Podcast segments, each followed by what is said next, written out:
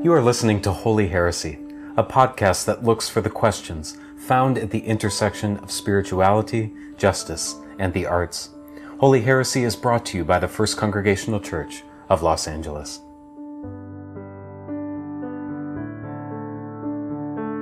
Here we are all welcome, wherever we are on the journey, and we are free to be who we are, to love who we love, and to explore our faith and beliefs at our own pace.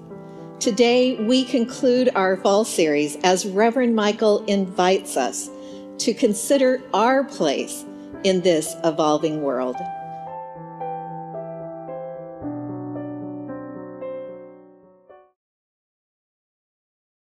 This week, I listened to an episode of Glennon Doyle's podcast featuring Tricia Hersey, who's deemed herself the nap bishop. She invites people to rest, not merely to return us to the grind of endless productivity, but because in rest we find spaciousness to imagine the world otherwise. Sometimes I wonder if John's revelation came to him during a long nap. Exhausted by fear and the threat of Roman imperial persecution, his rest becomes resistance, a place for the regeneration of hope, where he dreams the world otherwise. A new heaven and a new earth, he reports, the old order fallen, the whole creation made new, the sum of God's presence unmistakable as the previously unimaginable unfolds, death, mourning, crying, and pain are no more. I was so sad when I learned of Leslie Jordan's death this week. For me and for millions, his candid, hilarious videos were balm during that first year of COVID and beyond. Some of my favorites were his Sunday morning sing-alongs of old gospel tunes with friends. One day he sang in his trademark twang, "Some glad morning when this life is over, I'll fly away. To a home on God's celestial shore, I'll fly away." John imagines that reality of which Leslie sang, not as a distant point in the cosmos to which we'll soar one day, but here. Look, the home of God is among humankind. The vision is at once hope for the future, comfort for people experiencing great suffering, as if to say, don't let go, this is not the end of the story, and an invitation to imagine this future unfolding already and always into the present. Heaven, said Rob Bell, is both the peace, stillness, serenity, and calm that come from having everything in its right place, that state in which nothing is required, needed, or missing, and the endless joy that comes from participating in the ongoing creation of the world. Our part in that creation can happen in quiet, subversive, oft unseen ways, in kindness, in generosity, compassion, and love. It can happen in the desire for and seeking of understanding and the dismantling of divisions between us.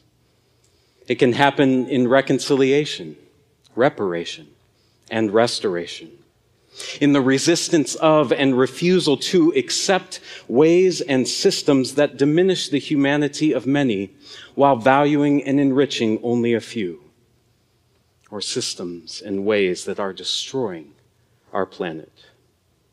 And it can happen in the hopeful insistence on otherwise. That's a new definition for me in these last 6 weeks of this series. Christian faith, I now believe, dares to imagine otherwise, insists on otherwise, creatively crafts otherwise with the holy. In a way, that's what this series has been all about. We've examined our alpha stories, if you will, where our spiritual journeys began and where they've led. And though we've let go of much, like images of God that we no longer hold, or beliefs that we came to see harmed rather than healed, we've held the fullness of our stories in compassion and gently let go what was needed, open-handed to receive something new.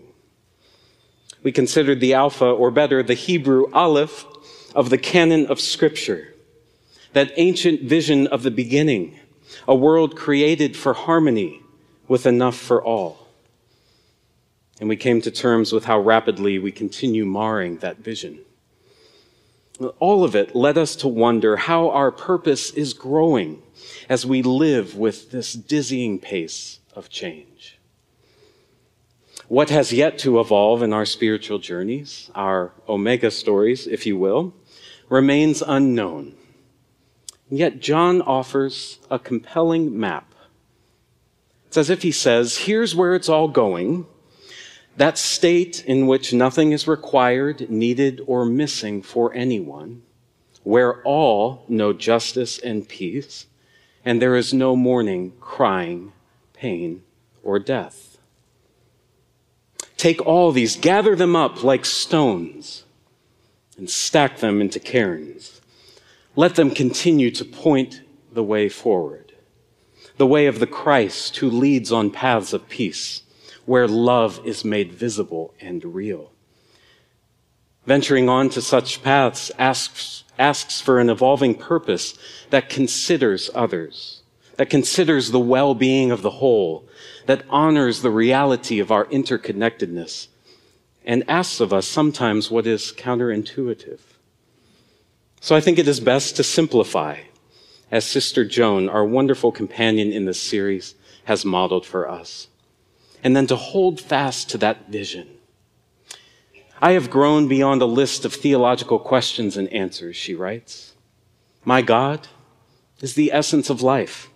My purpose rests in God's call to our responsibility for co-creation.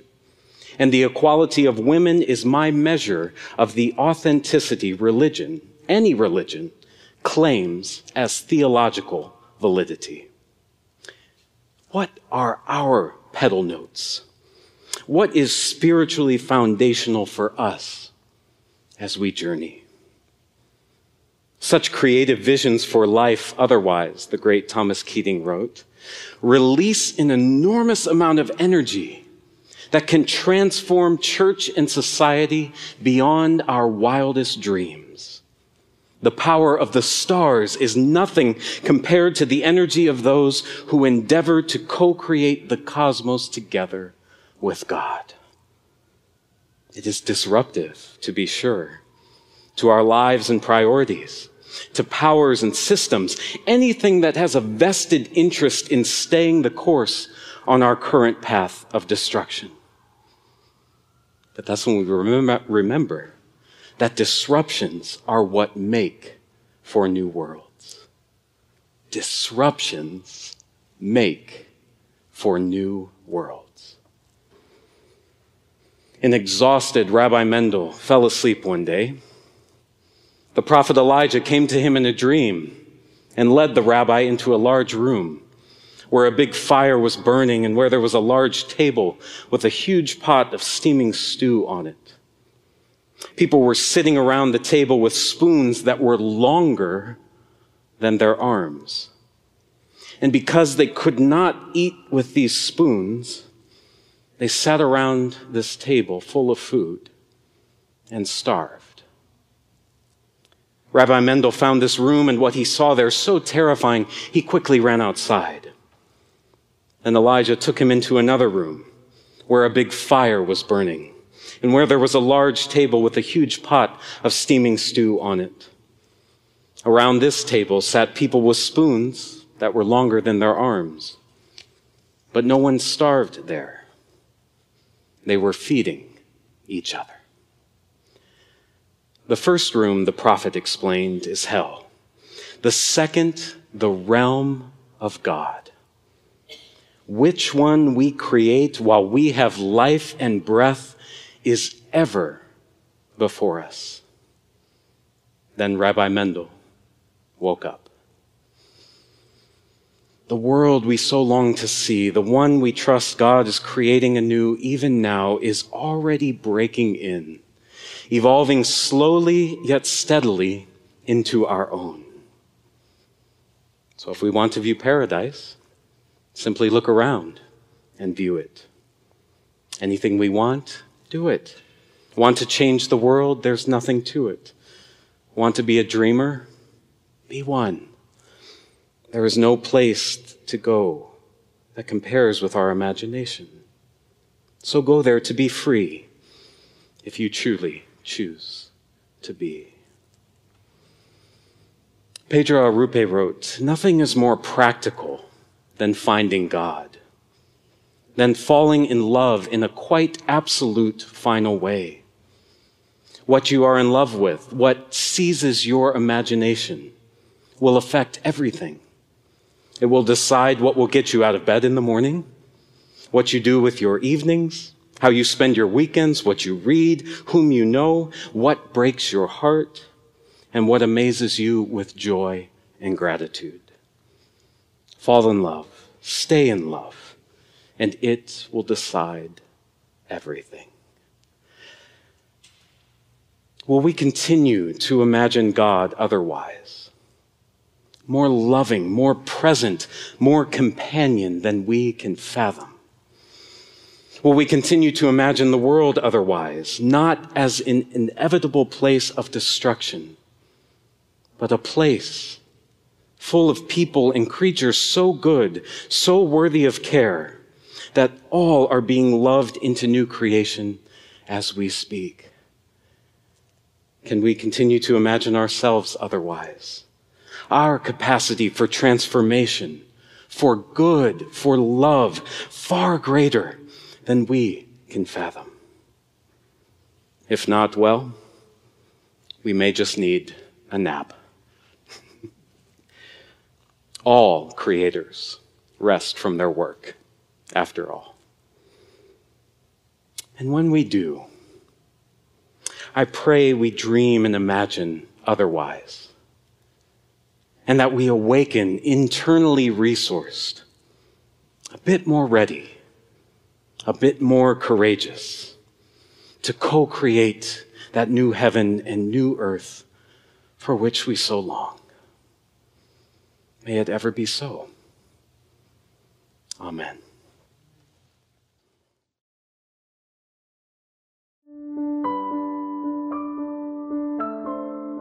If you enjoyed what you heard, you can join us for service each Sunday morning in person or on YouTube, or consider supporting First Church by making a tax-deductible gift at fccla.org/give.